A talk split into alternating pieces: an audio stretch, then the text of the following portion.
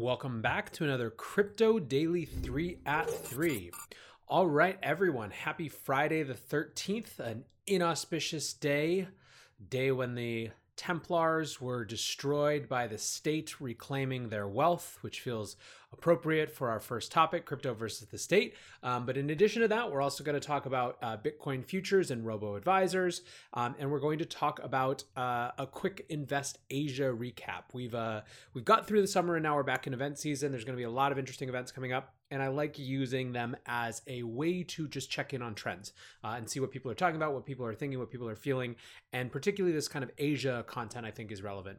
Um, but let's start on topic number one. I think it's been a recurring topic across three at threes and certainly this week, um, crypto versus the state. So I was re-listening to the Hidden Forces podcast between uh, with Dimitri, the host of Hidden Forces, and Ben Hunt.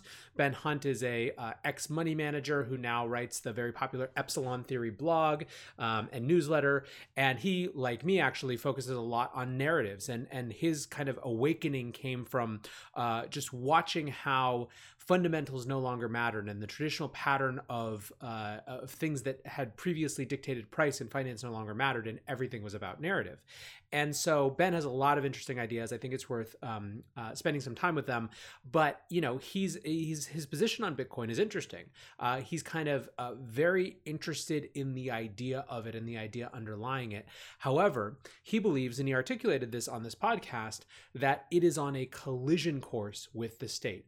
And that in his estimation, uh, that is a battle it cannot win. Um, and that's, uh, I think, uh, a line where lots of us would agree with the first part, but I think a lot of us who have spent our time or who are dedicating our, our professional lives to this space don't agree with the second part. Um, but it's an interesting position nonetheless. And, and for him, uh, his feeling is, and this is kind of from a narrative perspective, that the the what happens if we allow ourselves to be just stuck in the digital gold narrative, uh, which is the only choice when you compete with the state for money, in his estimation, where the state doesn't just crush you, is that we become ghettoized uh, in the sense of just being stuck in one spot in that little crappy part of the neighborhood, and we're just waiting and screaming for the sky to fall. So really interesting stuff. I wouldn't necessarily say uh, I agree with all of it, but I think that it's a super valuable um, perspective and just a different take And a, and a really valuable lens through which to come. And I think it was particularly relevant because I've been thinking about this a lot in the context of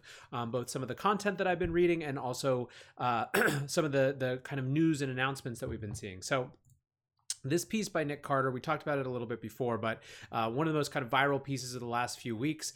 And in it, Nick also, uh, like Ben, argues that cryptocurrency is on a collision course with the state. Nick, like Ben, thinks that the stakes of that are incredibly high. Um, Nick doesn't, I don't believe, agree with Ben that there is no hope, or else I don't believe he'd be doing what he's doing. Um, and in fact, the point of this essay, the best that I can tell, is to effectively try to get the whole industry on the same page that this is a serious battle that is going to have serious implications uh, vis-a-vis the state and with regard to the state. Um, Nick was also on Laura Shin this week, kind of uh, clarifying and talking about this, discussing about the implications of cryptocurrencies for the state. So highly recommend you go check that out. Um, it's super valuable. The Laura uh, podcast is a really great complement to the original piece. Um, so really excellent stuff. But of course, this isn't just Um, theorizing, right? Like we are seeing this now. Um, so I wrote today that the Libra Libra was a starting gun for every state thinking about uh, its own sovereign fiat digital currency. And, and I believe that that's what we're seeing this week. So yesterday we talked about it here at the three at three. Um, France said that it would be trying to block, basically it would be blocking uh, Libra from, from coming to its, uh, coming to uh coming to France, coming to Europe. Um, Amin, uh, yesterday, he wrote this thread. An official at the French embassy just reached out to me in an official capacity today to talk about crypto. Feels like the French government is trying to figure out the state of crypto and is trying to formulate what its response ought to be. They cannot be won over with memes, moon talk, and maximalist banter. This is the time for coordinated, unified, cross-coin response to educate them, ideally coming from multiple people who have the credentials to sway governments. Um, but this, I think, is the most important tweet that he shared. Libra awakened the sovereigns. While this tech cannot be stopped, its reach can be limited by clamping down on on-ramps. Heck, a country can wreak havoc by making the tax treatment arcane. Just ask any American. So this idea of Libra awakening the sovereigns, I think, is dead on, right? So we saw this yesterday with France, and then just today, uh, it came out that Germany will follow France's plan, right? That they will also uh, basically try to um, try to, to block this. And their their reasoning is, uh, and this is a quote from Rhythm Trader. He posted kind of the core of the news. He says, uh, or this is a quote from, from the German official, as soon as an issuer of a digital currency dominates the market, it becomes difficult for competitors. Um, speaking of competitors, and this I think is the key point, uh, both in the case of France yesterday and in the case of Germany today, they're talking now actively about state-run cryptocurrencies. Um, the reason that this matters is that right now we live in a world where uh, we have some protection from the surveillance power of the state because of cash, because of paper money. Um, and as soon as all fiat becomes Uh, becomes cashless, uh, that totally changes, right? Everything is trackable. Everything is traceable. In fact, part of Libra's core pitch to the U S government is that it's good for law enforcement, that it is more enforceable when it comes to uh, anti-money laundering and things like that. Um, but of course, that creates the potential for abuse. So Meltem says, uh, I C O, initial country offering.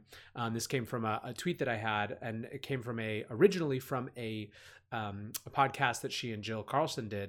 She says, we are now in the stage where every government will run the dystopian panopticon playbook. The tools we are building have never been more important to helping people maintain their sovereignty or some semblance of it. So just quickly to recap, I believe that the crypto versus state battle is heating up. I think that Libra was a starting gun for it. I think that what it's creating is every state wondering what their policy vis-a-vis digital currency is going to be. I believe that it's going to make most states, uh, if not all states, highly consider creating their own form of fiat digital currency.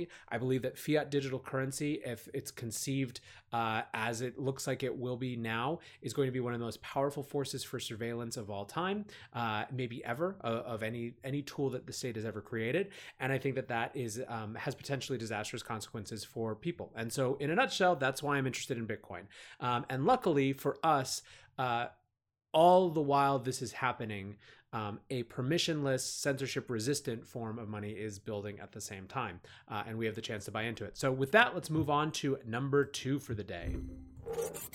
So number two, uh, Bitcoin futures and DeFi robo-advisors. So uh, these are actually, we're going to shift gears a little bit from the um, the highly dramatic uh, world of um, what might happen in a surveillance state and when the pop- panopticon comes to fruition thanks to uh, you know convenient fiat surveillance money, um, and into uh, a couple kind of products that are mainstreaming or have the potential to help mainstream uh, crypto assets, in particular Bitcoin and and uh, Ethereum in the form of DeFi. So um, Bitcoin futures. So this is something that uh, I've been watching closely uh, with the emergence of Bakkt and with the C M E uh, feeling the pressure and trying to I- increase its role in the space. So CoinDesk reported today that C M E, um, the Chicago Mercantile Exchange, uh, who is the best known uh, Bitcoin futures out there, is trying to basically allow uh, Uh, traders a greater number of open positions to reduce the restrictions on how many open positions uh, traders can have. So the proposal is for limits to move from one thousand contracts per spot month to two thousand for any single investor. That's the difference between effectively uh, fifty million dollars at current prices worth of Bitcoin or one hundred million dollars of, of Bitcoin or uh, at current prices. And um, as the article points out, there's not a lot of people who have that sort of size and scale of open position right now. Um, but what it shows, and I think this is the key point uh, uh, that uh, Nick from, from CoinDesk made, is that he says, by the way, there is a reason why C M E Group decided to boost its max limit uh, for, for Bitcoin futures contracts. It could indicate both the Bitcoin market is maturing, that is less concern about manipulation, and that its customers better understand futures. So these are really positive signs, right? Um, because this is, it looks like this move is going to go through with the full approval and blessing of the C F T C. So really interesting and powerful and positive signals around Bitcoin futures. Speaking of Bitcoin futures, obviously kind of the most anticipated launch in that space comes from Bakkt. uh, or will come from Bakkt, I should say, uh, not this week, but theoretically the week after, um, Bakkt futures should go live. And uh, to get ready for that, in anticipation of that, in preparation for that, they launched custody in their warehouse. Um, and that is officially live as well as of this week. So again, uh, a lot of positive indicators. And I think for me, part of what makes something like futures so valuable is that, you know, even if your interest in Bitcoin is uh, not trading uh, and it's not just pure financial speculation in markets, um, there there has to be some sort of alliances uh, from kind of that that set of ideological visionaries um, with someone in power, in some form of power, if something like Bitcoin is going to compete against the state, not just be banned out of existence. Um, and I think that uh, in a weird way right now, what's happening is that you're seeing the the kind of purest uh, Bitcoiners um, ally with the financial markets. And to the extent that the financial markets uh, build products on top of Bitcoin, find it useful, find it valuable, um, they are a valuable ally in uh, in the fight against making sure that it allows is allowed to continue to develop and and and uh, and build. So um, really. Really interesting stuff. I, I think positive signs uh, for not just the price of Bitcoin, um, but the, the long-term health. I did want to point out one product not in the Bitcoin space, in the DeFi space, uh, just because futures are kind of an interesting um, uh, derivative product for these crypto assets. Um, on, along those lines, in, a, in but in a different way, is um, I thought this new product from Staked is really interesting. It's called, they call it Ray, so a robo-advisor for yield. Um, Jonathan Marcus, who's one of the founders of Staked, uh, tweeted about it, and then Spencer Noon summed it up. He says, Ray is a set of smart contracts that automatically allocate crypto assets to the highest yielding opportunities. So obviously right now there's uh, lots and lots of these different kind of staking and lending and um, you know different protocols and and uh, and tools that are being built for people to uh, explore and get yield from from their parked crypto assets. And this is kind of a next generation product built on top of that. Um, I think that all of the, you know, for me, a lot of the DeFi stuff continues to be in the realm of the experimental um, and really only for people who uh, have the the the skin to um, to lose, you know, if if if it comes to that. But I think that it's exciting to see this sort of development. I think that these products will pull people more in. Um, anything that kind of has this layer of automation on top of what crypto assets naturally uh, offer is is really interesting. So um, kudos to Staked for that launch. It's going to be really interesting to see that develop. Uh, and I am personally excited to see what comes of it. Um, and with that, let's move on to number three so we can get you off for your Friday afternoon. So number three, um, Invest Asia was this week in Singapore. Uh, it was, I think, Wednesday and Thursday, and um, lots and lots of different content. It was interesting. CoinDesk actually swapped. Originally, it was going to be a consensus event, and then they announced that it would become Invest Asia because so much of the interest and focus was on markets, was on exchanges. And this is kind of echoed in uh, in June's, um, you know, CoinDesk. He uh, was formerly a reporter, then he went to Quartz as a reporter, and he's been running events for consensus. Um, for rather for CoinDesk for a little while now. And he wrote an essay called The Future of Money is Being Built in Asia. And his argument is basically that a huge amount of not just the kind of financial activity in the trading sense, but also in terms of the infrastructure of mining, in terms of experimentation with new legal forms, uh, in terms of just, you know, creating um, regulatory experimental sandboxes, such as uh, South Korea's, they have a lot of uh, new Um, regulation-free zones for experimentation, like in Busan, they just announced, uh, I think maybe last month or the month before that. Um, his argument is that the future of money is being built in Asia.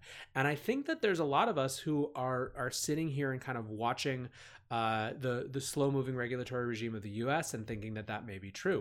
Now, at Invest Asia, there was also some evidence presented to this effect. So PricewaterhouseCoopers, uh, or maybe they're just called P W C now, but whatever, they presented a report that said, um, that had a lot of interesting things to say about the state of, uh, of kind of fundraising deals in the crypto space. And basically their argument is that the center of gravity has moved away from North America um, and in the Americas to Asia. So uh, they said that, um, uh, yeah, so similarly, cryptocurrency fundraisers in the Asian market have jumped significantly, accounting for twenty-six percent of deals in quarter two. Combined, the two regions accounted for sixty-seven percent of the action.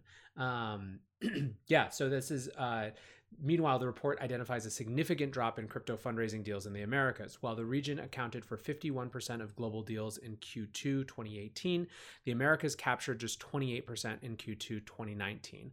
Um, so, you know, there's a lot to be said about this. Uh, I think that the cynical take is that it has to do with just, you know, the type of deals and the quality of deals. But I think that that would be um, writing it off too easily. Uh, and I think that even to the extent that there is a different position uh, in the Americas as there is in Asia with regard to how crypto assets should be regulated, I don't think it's as simple as just dismissing uh, those projects because the regulatory regimes are uh, more favorable, right? So uh, interesting numbers no matter what. Um, a few more little data points, interesting stories that came out of Invest Asia. Um, one, Coinbase, uh, their head of institutional trading, I think, for Asia, uh, kind of hinted or intimated that they were exploring um, initial exchange offerings and maybe launching an I E O platform.